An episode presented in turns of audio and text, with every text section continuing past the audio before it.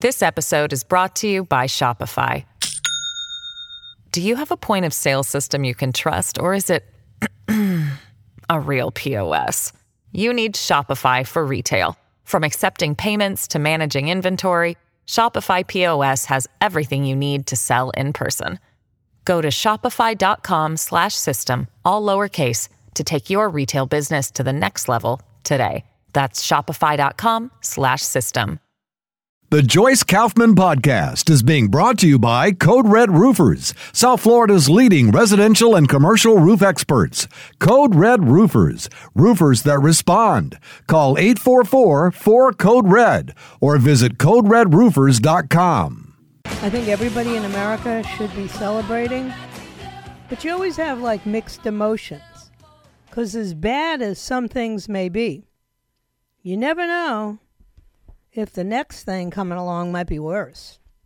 Although I can't see it being much worse than Mitch McConnell. Mitch McConnell is the longest serving Senate leader in history. A guy who kept his power no matter what was going on in the Republican Party for 20 years has decided that he's going to step down from that position in November. He's only 82, right? By today's standards, that's like uh, no big deal. The president's 81. Uh, the candidate, the leading candidate to run against the president, is going to be 80 when he's in his presidency. So, you know, Mitch McConnell probably could have hung in, but he didn't. And I'm just grateful. One of life's most unappreciated talents is to know when it's time to move on to life's next chapter so I stand before you today to say that this will be my last term as Republican leader of the Senate. Only he did it much slower. And look, this is not his original uh, Republican Party, I can tell you that much. This is not the party of Ronald Reagan. This is not the party of the Bushes. This is the party of the populist, Donald Trump. He said he's going to serve out his Senate term, which doesn't end until I think January of 2027, but from a different seat in the chamber. He said, you know, and it's funny because the reporters, the reporters who have hated this man his whole career, you know, the AP and the Reuters and the MSNBC, all these people who have literally hated Mitch McConnell all these years, now are are uh, you know they're they're all like nostalgic. And and his emotions are evident. Dozens of members of his staff lined up behind him on the back wall of the chamber some of them wiping away tears as family and friends looked down from the gallery above. Senators from both parties most of them taken by surprise by the announcement trickled into the chamber and exchanged hugs and handshakes I don't know, were the hugs and handshakes congratulatory? I'm not really sure. President Joe Biden, who has had a productive working relationship with McConnell, said he was sorry to hear the news. Really? I've trusted him and we have a great relationship, Biden said. But he has never, never, never misrepresented anything. This is what Joe Biden said about Mitch McConnell. So, in other words, when you're getting praise from the opposition party, I would not. Uh, I would not consider that a compliment, really. So they're saying it's not related to his health. We know he had a concussion from the fall that he had last year. We know he had those two very public episodes where his face froze while he was speaking. He said, and as I have been thinking about when I would deliver some news to the Senate, I always imagined the moment when I had total clarity and peace about the sunset of my work, a moment where I am certain I have helped preserve the ideals I so strongly believe it arrived today. You gotta wonder, though, what motivated this today? I mean, a lot of it has to do with, and I know that people are going to talk about yesterday's primary in all different kinds of ways, or actually, they're all pretty much saying the same thing. But Mitch McConnell was watching the last seven primaries and caucuses like everybody else in America. And last night solidified the fact that the presidential um, candidate, the nominee, is going to be Donald Trump. And Mitch McConnell, he don't like Donald Trump, and Donald Trump don't like Mitch McConnell. So if you're going to finish your career anyway, if it's the tail end of your career, why would you why would you bother staying at a time where the best case scenario is you have to work with people you can't stand closely, like Donald Trump and the other members of the Senate who support Donald Trump. Uh, or your other alternative is to be in the minority with a Joe Biden presidency and a wing of your own party in both the House and the Senate that literally can't stand you, makes fun of you. A media, the conservative media, is no big McConnell cheering section. Most of uh, the, those of us in the conservative wing of any kind of media, we've been hoping that Mitch McConnell would leave a long time but now it's, uh, you know, he had to know the handwriting was on the wall after that primary. And by the way, I don't care what anybody says about the primary results last night. Well, she uh, she did get 30% or 38 whatever Nikki Haley got. Can we all agree now that we're just wasting a lot of time and energy in this primary process? Her candidacy failed. She gave it the college try. She had a lot of supporters, no question about it. She had some of the biggest money donors in her camp, you know, the Mr. Koch being the probably the biggest. But she could not get traction. And a lot of it had to do with the fact that she was so hostile to Donald Trump. You know, there's a way to you know, believe different things and take a different position without challenging the integrity of the person that you feel strongly would make a less of a good leader than you would. I'm not going to say that she ever well, yeah, she actually has said that she she thinks he will be the ruination of America. So the the American people don't like that. We don't like that kind of talk. You can say you think that that wing of the party is never going to have the support of enough of the country so you're fearful that it could result in a bad result at the polls? I mean, that that's a legitimate argument. I can make that argument, and I don't believe it, but uh, it's a legitimate argument. She didn't make that argument. She went like, you know, I'm trying to think of the polite way to say this. I don't know a polite way to say it. All I know are like rather colorful terms that I think could probably get me thrown off the air. But she was just guns blazing, let's say that against Donald Trump, knowing that so many Americans support him. There's no denying it anymore. It doesn't matter that the media doesn't support him. It doesn't matter that the uh, majority of the rhinos, the the Republicans who've been in power for so long that you can't tell the difference between them and the Democrats, they don't want you to be able to tell the difference. How's that? So it, eh, I don't know what was the illusion or what remains the delusion to stay in the race, other than when she leaves this race, her career is over. Let's face it, she won't be able to sell pencils at the five and dime. Well, there's no such thing as a five and dime anymore.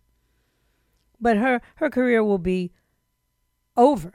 She'll be blamed if they don't win the president's seat back in in uh, November, she'll be literally chastised for giving the Democrats as many sound bites as she gave them. So her career's over. So she might as well stay around as long as she can. And then hopefully she can get uh, on the Speaker's Bureau circuit and make some money making speeches or, I don't know, become a pundit on MSNBC odds are that's exactly where she's going. CNN, MSNBC, one of those crazy stations, and they'll say, "Oh, we have a we have a conser- true conservative Republican," and she'll get on every night, and she'll uh, she'll pillory Donald Trump and, and his supporters. You can always find somebody to do that. The Navarros of the world, the Farah Griffins of the world, they're all out there. Bothers me that so many of them are female, but that's a whole nother show. So his critics, loud and clear, their numbers really haven't changed. I mean, the same people who didn't like Mitch McConnell, when I stopped liking Mitch McConnell 15 years ago, we still don't like him. But there are more or less the same people who don't like him, and more or less the same people who tolerated him all these years. You know, telling me that he's a tactical, skillful leader, that he's strategic, and he has the ability to understand the needs of his fellow Republican senators, unless they like Donald Trump, and then he has no uh, no time to talk to them or listen to them. He didn't give any specific reason for the timing of this decision. He said he has, you know, been thinking about it for months, and then he brought up something uh, about the death of his wife's sister. I think it was his her younger sister. He said at that moment uh, I started to think about my my life. You know that you always get introspective when people close to you, particularly people close to you who are younger than you, start passing. But you have to laugh when he's talking about this incredible career of his. You know, the the campaign that he ran in 1984, Ronald Reagan came to Kentucky and called him Mitch O'Donnell. He never really stood out. He he was definitely the kind of Republican that Ronald Reagan supporters were. But he is not the kind of Republican that Donald Trump supporters have any patience with at all. So when he says, I am unconflicted about the good within our country and the irreplaceable role we play as the leaders of the free world, leaders of what? We don't lead anymore. We don't lead the free world. As a matter of fact, you haven't been able to secure enough votes to pass anything in a decade, almost a decade, maybe more. So I would say your stellar career that you're talking about in the last couple of days wasn't that stellar. And the party politics that you think did you in didn't do you in. Your your faults, your your what's the right word? Because I don't think he's an evil man. I just think he's pathetic, and there's a difference. He he probably is uh, understands politics better than most. He certainly spent enough time up there. But that doesn't believe that that doesn't mean that I believe he understands the American people because he doesn't. And after he made his speech, you know, got the usual people stepping forward. Susan Collins from Maine. You, we don't know from one day to the next. Is she a conservative? Is she not? Is she maybe? Said she admired him for stepping forward when it wasn't popular to do the right thing for our country and our world. I don't know what that means. But uh, I guess the whole electoral college fiasco, they feel that Mitch McConnell stood up to Donald Trump. Well, maybe that's what he did, but he also showed no guts, no spine, and he could have done more. And he certainly should not have voted to convict Donald Trump during his second impeachment trial. In doing that, or did he? I think he said that he he um, he he couldn't do it because Donald Trump wasn't in office anymore, so the rules didn't apply. But eh, that's not enough, and he he needed to be he needed to endorse the president, and he never did. So he's gone. Bye. See ya. Wouldn't want to be ya. Won't miss ya. Anyway, don't forget to download the app, the 850 WFTL app, and you can participate in all these cool contests that we have, as well as get breaking news and all that stuff that you can get on our app. But if you don't want to do that, some people are reluctant to add any more apps to their phones or laptops, then just visit our website, 850WFTL.com, at least uh, once or twice a week so you can be part of the 850 family. Let me take a quick break. I'll be right back. This episode is brought to you by Shopify. Do you have a point of sale system you can trust, or is it a real POS. You need Shopify for retail. From accepting payments to managing inventory, Shopify POS has everything you need to sell in person. Go to shopify.com/system all lowercase to take your retail business to the next level today. That's shopify.com/system. Hi, everybody. This is Adriana Trigiani. I'm the host of You Are What You Read. I have the privilege of interviewing luminaries of our times about the books that shaped them from childhood until now. We get everybody from Sarah Jessica Parker to Kristin Hannah, Mitch Albom, Susie Essman, Craig Ferguson, Rainn Wilson, Amor Towles, you name it, they come, they share. New episodes of You Are What You Read drop every Tuesday on Apple, Spotify, or any major streaming platform wherever you listen to your podcasts. Mitch McConnell leaving, but I, I really like to think about it in terms of the upcoming election because it would be really nice if, not if, when Donald Trump gets reelected, he has a supportive Republican Party behind him. Think about what he could get done. And Mitch McConnell, you know, I'm looking at headlines today that say he was the last bulwark against MAGA. Eh, what does that even mean? They still want to pretend that MAGA is a bad thing, even though for a lot of Americans, it gave them a voice for the very first time. The forgotten men and women. Like that that that doesn't resonate with the Republican Party really confuses me. Because they're trying to become the party of the people, right? Which was always the Democrats. They were always the party of the middle class and the party of the working man and you know the the party of this and the party of, and now that the Republicans have reached out to those forgotten men and women in the form of Donald Trump, they're not happy about it. I'm really not sure what they want. I don't know what either one of these parties sees as its identity going forward. You can keep catering in these identity politics veins or streams like they've been doing and you end up with what you saw in Michigan for the Democrats last night. I mean, a whole bunch of people, not enough to actually beat Joe Biden. He still got 75 or 80% of the vote. But there were a whole lot of people, including like Congresswoman Rashida Tlaib, not that I care what she does, but they voted uncommitted in the Democratic primary. If you extrapolate how many Americans of Muslim heritage might decide to continue with this protest into the presidential election. That doesn't mean they'll vote for Donald Trump. But what it does mean is they won't vote for Joe Biden. And if he loses that block, and last night, and actually the last five primary caucus things have established that younger voters aren't coming out for Joe Biden college kids aren't coming out for Joe Biden. Now, they can turn that around. They got plenty of time.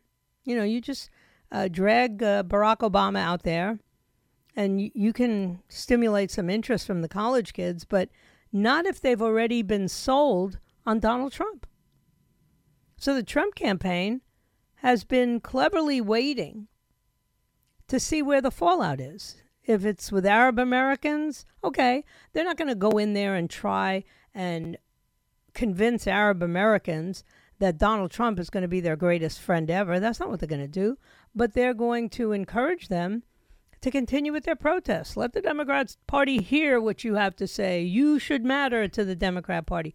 It's working with the African American community, it's working with kids on college campuses. People are saying, hey, wait a minute. We don't have to vote for the ticket if we don't want to. And if they don't, if you keep losing these large identity politic groups, young people, uh, Muslim Americans, African Americans, people who are, I don't know, gender fluid, I don't know, there's just a whole many, so many categories. And many of them have turned away from the Republican Party, I mean, from the Democrat Party, and they've done it for reasons that I can't even wrap my mind around. Like, they're unhappy that we support Israel We'll go. Who needs you anyway? Apparently, the Democrats need them, but they don't have them anymore. There's not. It's not a lockdown deal. So it's going to be a very. Everyone's been saying it's going to be a close election. It's going to be an interesting election. Blah blah blah. It is all those things, but I think we are pretty sure right now that if things continue the way they're going for the next six months, Donald Trump will be the 47th president of the United States, following his 45th presidency. And I don't know what happens to Joe Biden. I really don't. A lot of people are going to have to break through some of their own prejudices if they want the Democrats to win. They're going to have to reach out to communities that they really don't have any love for but they've been used to taking for granted. How many times is the African American community going to watch all these politicians come into their neighborhoods and tell them that if you vote for Donald Trump, he'll have you back in chains? And then realize that when Donald Trump was the president, you were not back in chains. And then when Joe Biden became president, things did not get better for you. Not at all. Eventually, you say to yourself, well, I'm not. I'm not doing this anymore. Insanity, the definition of insanity, is doing the same thing over and over again, expecting different results. And if African Americans and gay people and, and Hispanic Americans continue to vote for Democrats because they always have before, the same they're going to get the same results. now, as if this couldn't get any crazier, when she saw the uncommitted campaign in Michigan, Marianne Williamson came back into the race. I guess, you know, the guru told her to do it or she meditated her way back into the race. But you can't make this stuff up. The rest of the world has got to be looking over here across the pond and thinking, what on earth? So she beat Dean Phillips in Michigan. She wasn't running, but I guess because before she dropped out, there might have been early voting. I really don't know how these people got votes, but they did. So she edged out Dean Phillips for third in the primary. Can you believe that? So it was that's I'm just really I'm trying to wrap my mind around it. It was she beat out everybody. She beat out uh, Robert F. K. Although I guess he's not running as a Democrat, but she feels like she, there's a moment here that Biden only got 81% of the vote. Uncommitted got 13%. And that's, of course, a protest vote. So she said today, as of today, I am unsuspending my campaign for the presidency of the United States. I didn't even know there was such a word, unsuspending. It's cool. We have to respond to Donald Trump's dark vision of possibility. We need to have a peace academy as well as a military academy, she said. We need to have a ceasefire now. Okay, that's not going to be a very popular position to take, except that you will get the uh, maybe the Arab American vote, but that's about it. So we'll see. Some people are telling her she's delusional. And she, her response is, I'll tell you what's delusional, is just hoping that somehow Biden and Harris will be able to beat that juggernaut of dark, dark vision. Dun, dun, dun. He's the Darth Vader of 2024. I just, I find it all incredibly fascinating to watch. I mean, we, we knew that Biden and Trump were going to win their primaries but I don't think anybody expected Arab American and young voters who are very integral to Joe Biden winning in Mich- in 2020. They were part of his winning coalition in 2020. They turned out by the tens of thousands to vote not for Biden, but for uncommitted in the Democratic primary. They better learn their lessons. I don't know what that means because I certainly don't think you're going to find a majority of Americans who don't want to support Israel, but maybe I'm wrong. All right, let me take a quick break. Got lots more to talk about. You stay right where you are. I'll be right back. Know, I make fun of all the headlines, but um, Now, this headline captured my eye and it made me feel pretty good. It said that um, the in the world's 10 most populous countries, eight of them have leaders in their 70s and 80s. And then it said that 70 is the new 50. I like that. You know, obviously, I would like that. Xi Jinping is 69 years old. Uh, Putin has been, you know, in power for 25 years. So he's in his 70s, right? We have India's Narendra Modi is 73, and everybody says mm, it absolutely will get a third term at 73. Sheikh Hasina is 76. He's the Prime Minister of Bangladesh. He just won a fifth term. And let's see, of course, he shut down all of his opposition, I threw them all in jail. That's kind of like the Putin theory, too. You just get rid of your opposition, you could stay there till you're uh, 90. Uh, let's see. Indonesia catapulted a 72 year old member of the political elite to the top job. He's set to succeed President Joko Widodo, the former furniture maker and small city mayor, who won his election in 2014 when he was 53. So apparently, across the whole world, uh, nobody wants younger leaders. In America, we have to ask ourselves how old is too old? We have two guys running who are 70, late 70s, early 80s.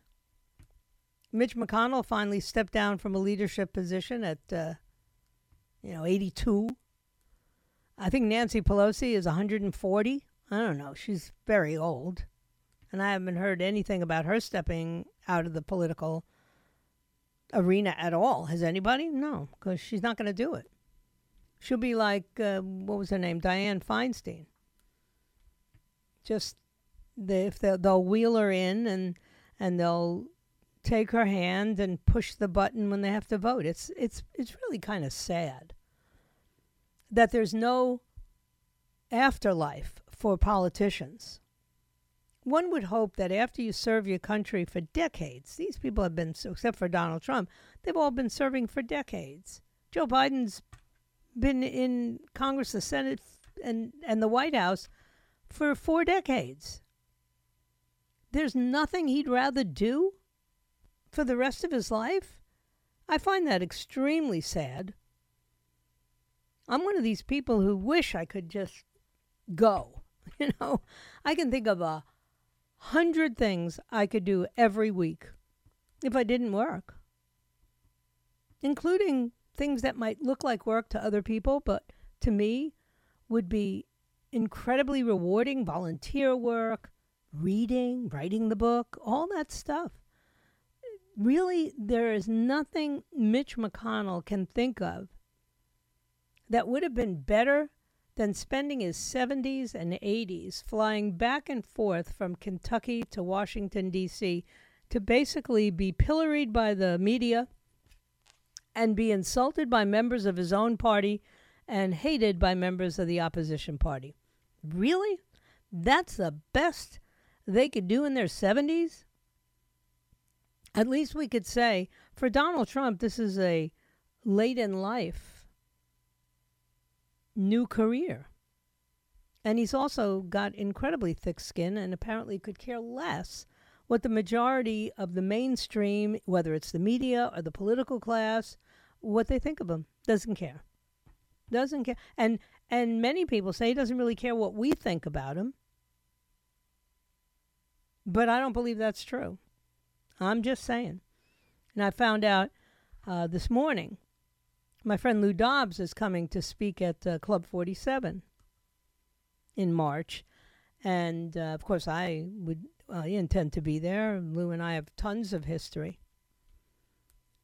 But I know that for someone like Lou Dobbs and someone like me, we allowed our careers to wind down. We, we may have always had presence, but we didn't work as hard as the 40 and 50 year old guys did.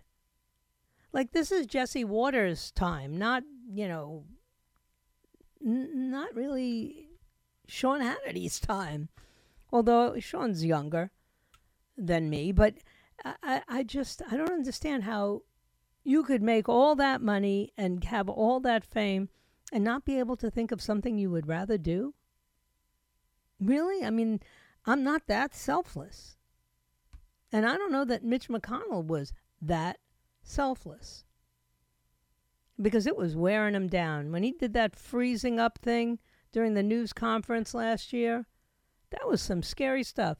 If I saw a tape of myself looking like that with what was his name? The guy that was standing next to him, um, one of the wasn't Lankford. It was Thune, Jim Thune, standing next to him and like basically holding on to his arm because nobody knew was he going down, what's going on. He was just like blankly staring out into space, frozen. I see a videotape of myself like that. I get the doctor to write me a note and I'm going home. That's all. Does he really believe nobody from the state of Kentucky could represent the people except him? I think we should have a, a constitutional amendment that if you're going to run for office at a certain time after a certain age, whatever that age is, 80, I mean, if 70 is the new 50, maybe we'll have to make it 80. But if you're going to run for office after you're 80 years old, you should have to pass some serious tests physical and mental competency tests because otherwise there's always going to be a question.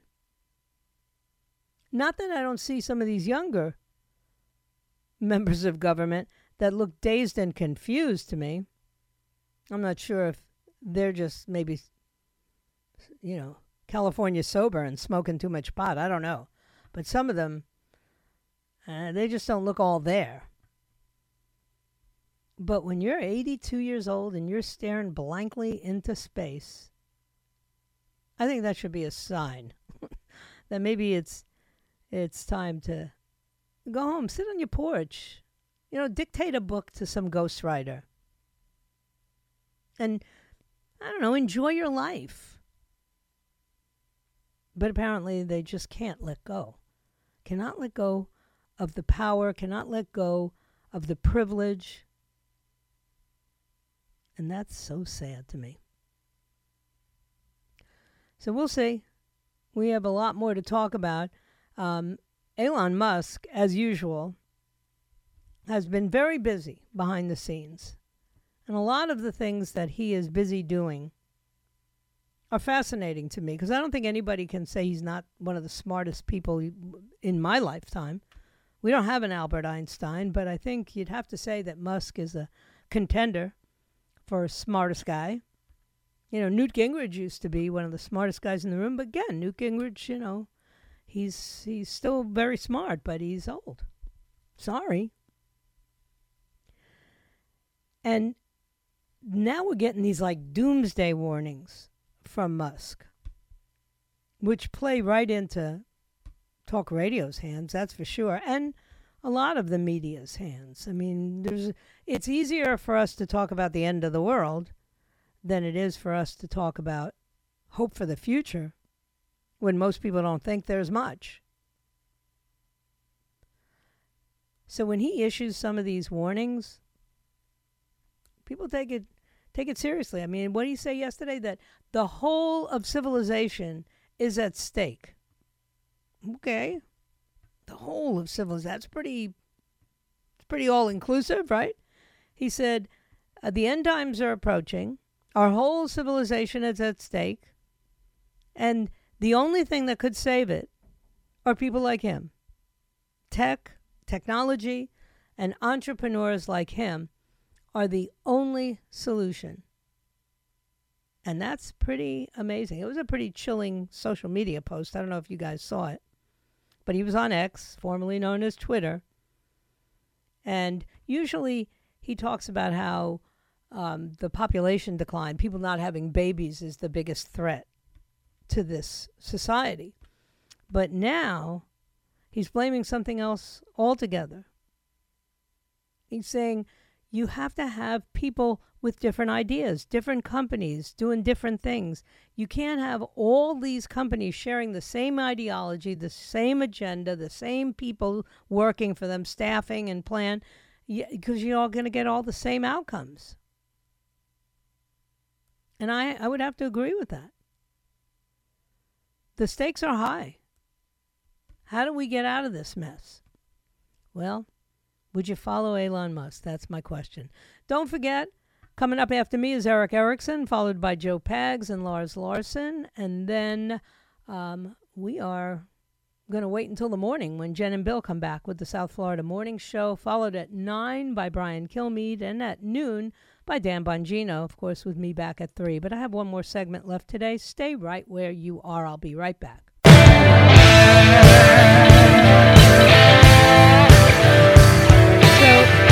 this is Muck, who is sort of sending out all these doomsday messages anymore. And I was looking at an article, I think it was in the Daily Star or one of those sort of fringe and yet not so fringe anymore papers about all these billionaires who are doomsday preppers. You know, it's one thing when I hear Don, Dan Bongino talk about having ways of having potable water and keeping enough food, MREs, and having ammunition and things like that. I mean, my husband is in that school. Um, and, and you can call them preppers or whatever you want to call them, but they're just prepared in case it could be anything. So the grid could go down. Not everybody is thinking that it's going to be a biblical doomsday. So Mark Zuckerberg has drawn up plans for a bunker a nuclear bunker or a nuclear resistant bunker in Hawaii. And he's hoarding supplies, you know, spending a ton of money to purchase the property and then build the the bunker. You have the open AI founder, the guy who created the Chat GPT. He says the world is going to end because AI, artificial intelligence, is going to attack humans, or there'll be a nuclear war, or there'll be a lethal synthetic virus that'll take everybody out. And so, to keep himself safe, he has the usual prepper fare. You know, he's got antibiotics, water, he's got uh, guns, gold, potassium iodide, antibiotics, batteries, water, gas masks from the IDF, and a big patch of land in Big Sur I can fly to. he also said that he and PayPal co founder Peter Thiel have an arrangement to flee on one of Thiel's luxury properties in New Zealand in the event the end of the world comes about. We know that Thiel had a close relationship with Musk, so it's not surprising that Musk has declared he's created the finest defense against the end of the world. He's got the Tesla Cybertruck, which features armored glass to guard against those pesky missiles or killer robots. Tesla Cybertruck, the finest in apocalypse defense technology, he captioned on a post. On the Tesla website, the vehicle is described as built for any planet. And then in an unknown location in Kansas, there is a 15 story underground bunker that's got everything you could need to survive an apocalypse or the robot takeover. It was built during the Cold War and it was designed to withstand the direct nuclear hit. And the complex weighs 50 tons and inside are 14 living units where a total of 75 people can live and store supplies to last them up to five years. Most of the units have already been sold, and they start at a half a million dollars. So you got to have some some bucks to get one of these units. But don't worry, because it'll be nice when you're escaping the apocalypse. You're going to have swimming pools and gyms and a game room and your little safe space. And you'll be hanging out with Zuckerberg or whoever, you know, these all these rich guys who's who keep trying to tell us that everything's under control. Don't worry. You know, nothing is going to happen. No super virus, no bug. And then they prepare themselves for what the rest of us are going to be, you know, stuck in the middle of. And that, of course, doesn't even address biblical prophecy, which is something that I think about all the time. So they'll just leave the rest of us high and dry. You know, they'll they'll move into their their bunkers and their units and they're readying themselves for Armageddon, but you know, the problem is what happens at the end of that 5 years? Are they going to come out? Or will they even still be alive to come out? We just don't know. So that's that's my story. That's one of the stories that got me today, and there's more. So there'll be plenty more for tomorrow. That's the one thing I can count on is that I will not have a shortage of subject matters. By the way, tomorrow I will talk about that third Capitol Police security camera that was turned away from the DNC during the police response to the pipe bomb. I know that Dan Bongino's been talking about it a lot and he's got a lot of inside information, but I did a little research of my own and there is something really stinky in in this story. So I thank you for your time this time until next time. My plan is to be back here tomorrow at 3 if it be his will and he delays his coming. What lies behind us and what lies ahead of us are tiny matters compared to what lies within us. So wherever you are, just be yourself. Everybody else is taken. And then may God bless you and may God bless the United States of America. See you tomorrow at 3. The Joyce Kaufman podcast has been brought to you by Code Red Roofers, South Florida's leading residential and commercial roof experts. Code Red Roofers, roofers that respond. Call 844 4 Code Red or visit CodeRedRoofers.com.